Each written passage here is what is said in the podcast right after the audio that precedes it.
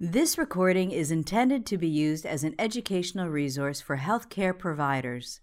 It is in no way a substitute for the independent decision making and judgment of a qualified healthcare professional. It should not be used to make a diagnosis or to overrule the advice of a qualified healthcare provider, nor should it be used to provide advice for emergency medical treatment. Palliative Care, Death, and Autopsy by Dr. Renee Boss. Hello, my name is Dr. Renee Boss, and today I'll be discussing ethics as they pertain to palliative care, death, and autopsy. As we know, about half of all pediatric deaths occur in infancy, and about half of those occur in the neonatal period. The majority of neonatal deaths at this point occur in the neonatal intensive care unit, which means that we, as neonatologists, routinely care for patients at the end of life. Typically, the seriousness of a neonate's illness is evident at birth or even before. This can allow for days to weeks of family support and preparation. The Institute of Medicine and the American Academy of Pediatrics both advocate for palliative care integration beginning from the time of a life limiting diagnosis, even as curative care also proceeds. Our learning objectives today will be to demonstrate the application of palliative care to infants from the initial diagnosis of a serious condition. We'll also highlight specific needs of families around the time of infant death and describe strategies for several challenging conversations, including talking with families about autopsy.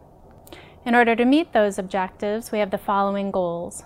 To define perinatal and neonatal palliative care, describe patient eligibility for palliative care, discuss the scope of integrative versus primary palliative care within the neonatal intensive care unit, to talk specifically about proficiencies for end-of-life care in the neonatal intensive care unit, and to discuss neonatal hospice as well as neonatal autopsy. So let's start with the case. Angelina and Marco Frateroli go for their 20 week prenatal ultrasound. And as many of you know, this is typically a happy time when a couple comes to learn about potentially the sex of their baby and see their baby for the first time.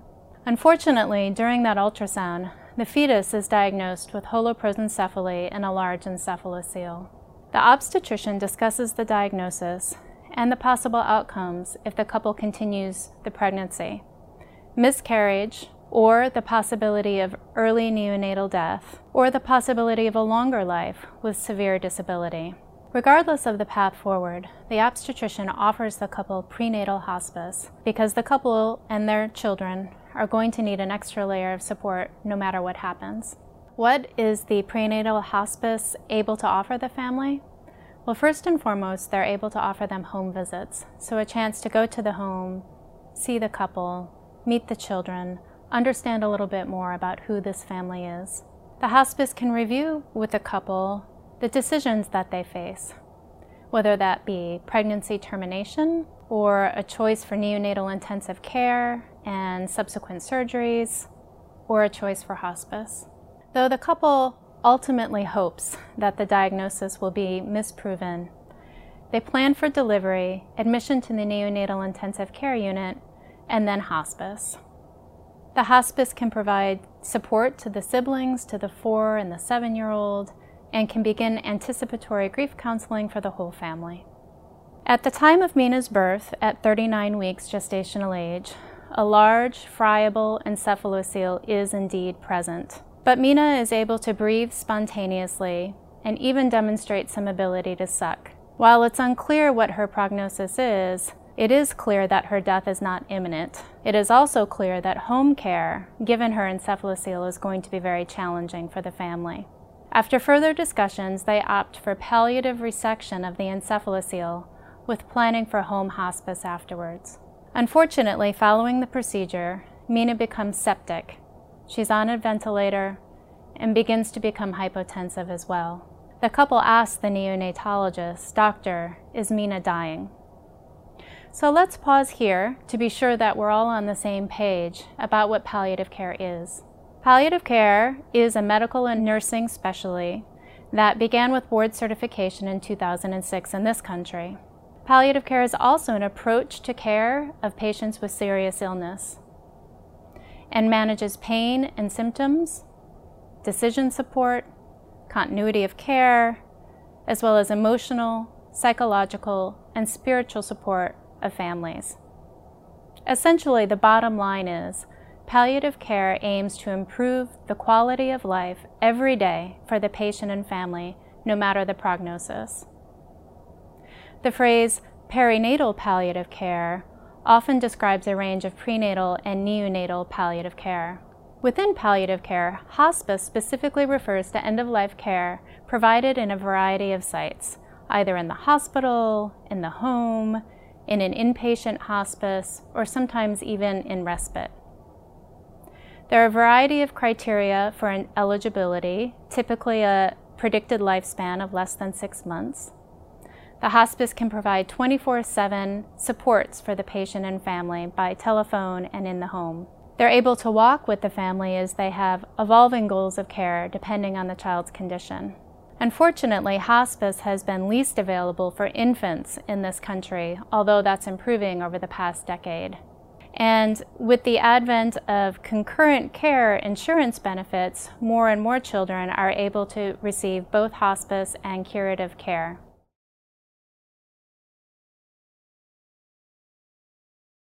So, who's eligible for perinatal palliative care? Essentially any patient with a potentially life-limiting illness. And in some institutions, trigger diagnoses are used for palliative care. For instance, single ventricle cardiac disease, hypoxic ischemic encephalopathy, conditions such as trisomy 13 or 18, uh, extremely low birth weight infants. Essentially, as well, any serious diagnosis with significant uncertainty about the outcome which in some situations sounds like it could apply to most, if not all, of NICU patients. There are two primary approaches to palliative care in the neonatal intensive care unit.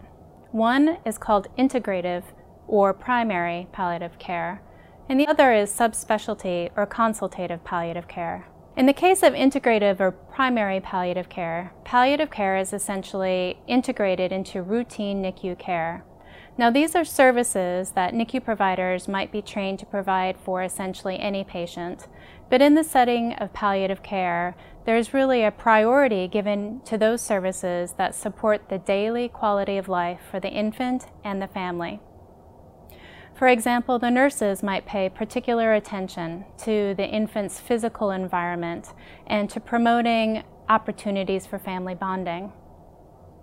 Respiratory therapists could have a goal of individualizing patient settings on the ventilator or respiratory support so that they're the most comfortable during awake periods. They may be able to work to minimize blood draws. Child life support can come in to encourage staff to focus on non painful interactions with the child. They may also be able to work on sibling support. And physicians can really focus on high quality, routine communication with the family, including regular family meetings. Now, subspecialty or consultative palliative care is really for those cases that are particularly complex. Subspecialty palliative care is at this point available in most hospitals across this country. It involves an interdisciplinary team, physicians, nurses, social workers, chaplains, child life, psychology. And the patients who might qualify for consultative palliative care are those who have advanced pain and symptom management issues, might be families uh, and staff who are uh, approaching high stakes decisions it may also be in situations where the patient and family are seeking alternative care sites for the end of life. For some additional examples of palliative care supports that might be provided in the NICU, there are a variety of infant supports, uh, many focused on comfort. So, for instance, alternative pharmacologic preparations for medications, minimizing noise, minimizing cold stress, maximizing the amount of time that families can be holding and doing kangaroo care. Also, opportunities to really promote infant development, so maximizing interactions, lots of bonding.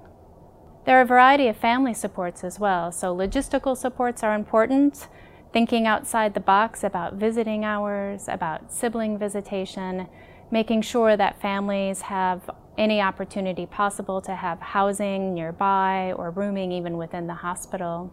Intense focus on communication is very important. So, how does the family wish to speak to the team? How can the team minimize the jargon? How can the team focus on the big picture for the infant uh, as much as, or perhaps even more than, technical detail about the infant's conditions? And then really providing the family with emotional support, which takes time and presence and acknowledgement of how stressful this is. A variety of staff supports are important as well. So, for instance, educating the staff, the whole NICU staff, so that everyone's aware of what palliative care is, the importance of integrating it early, and that it is much more than end of life care. It's also important to provide regular, routine forum to discuss challenging cases and to essentially anticipate that there's going to be moral conflicts, not waiting for a crisis, but early collaboration with the ethics team. So in the remainder of my session, I'm going to focus on end-of-life care. We know that most babies who die in the United States die in the NICU. And we also know that most young families don't have much end-of-life experience. There are a variety of studies to suggest that parents really want us to help prepare them for the dying process of their child and that they very much want us, particularly physicians, to be present during the process. They want to hear from us what is this going to feel like? What is this going to be like? And how are we going to get through it? Now, when approaching end of life care, it's important to think about the what, where, when, how, and why of this process. Let's begin with the what.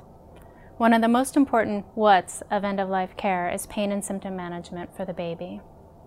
Now, there may be staff that are concerned that adequately treating an infant's pain is going to have the adverse side effect of respiratory suppression. We know that there is a Supreme Court case, Vacco versus Quill, that tells us that patients have a right to pain and symptom management even if that medication provokes apnea.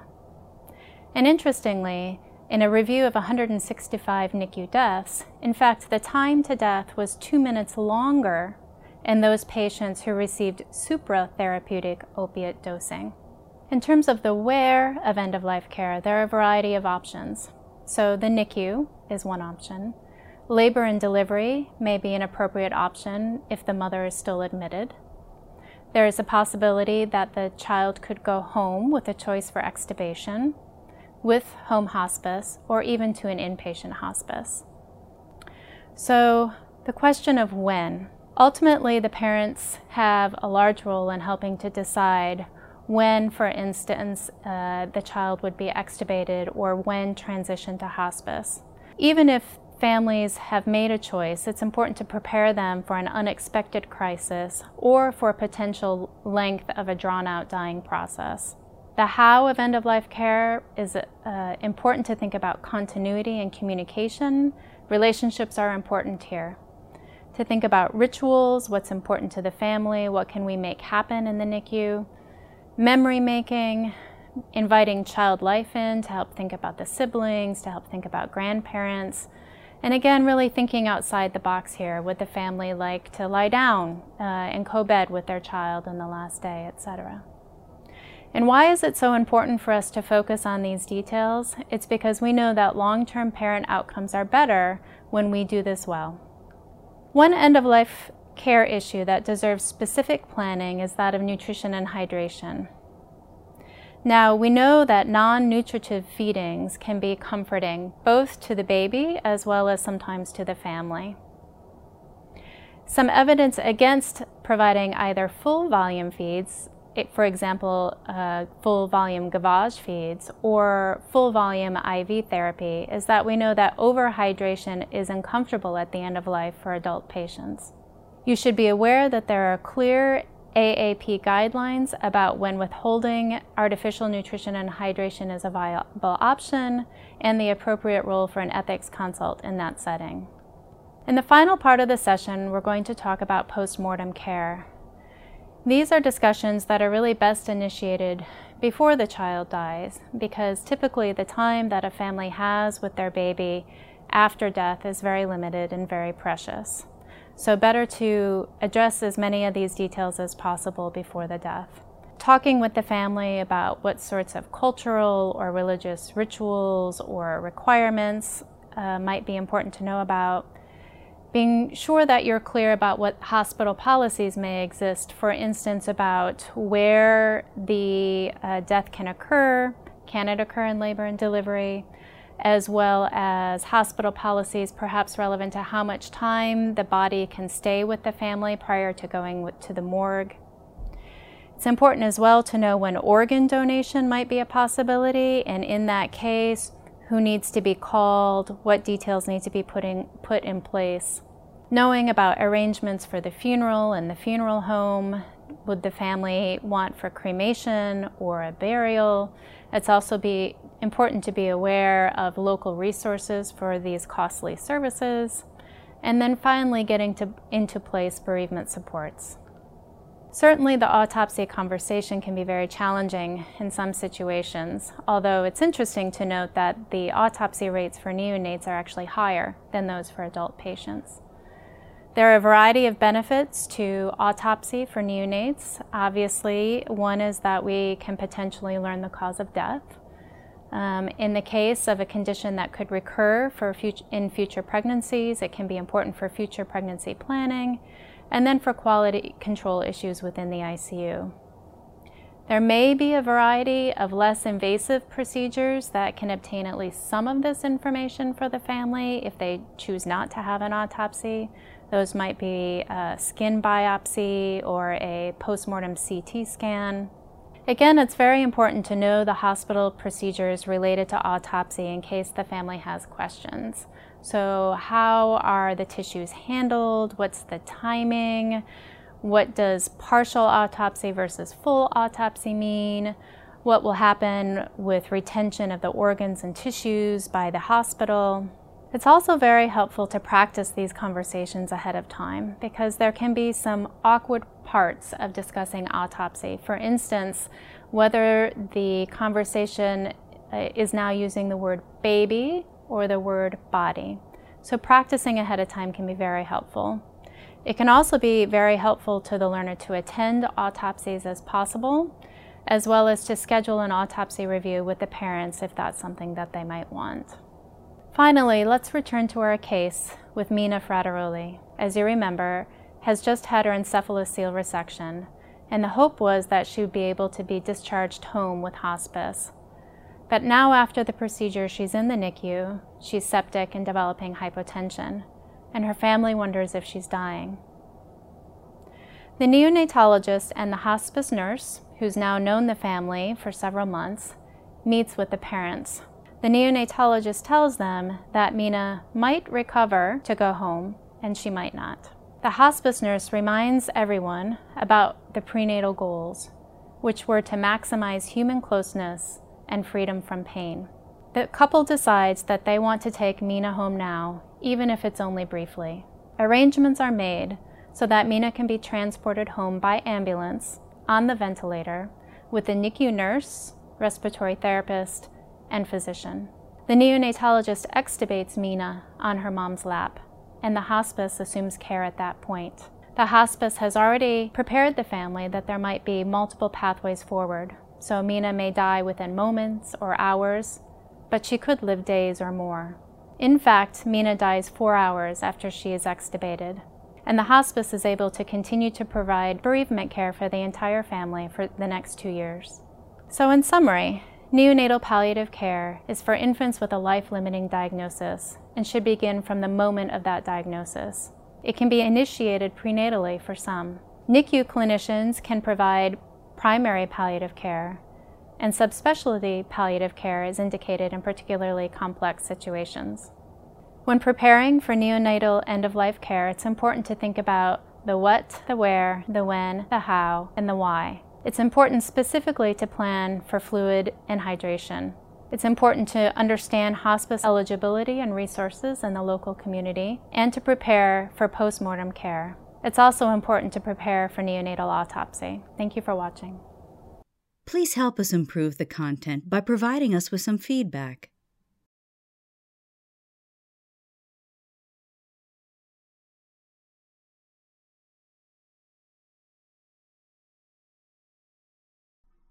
This recording is a production of Open Pediatrics, a free and open access resource for pediatric clinicians worldwide. For more pediatric care materials or to join our global community, please visit our website at openpediatrics.org.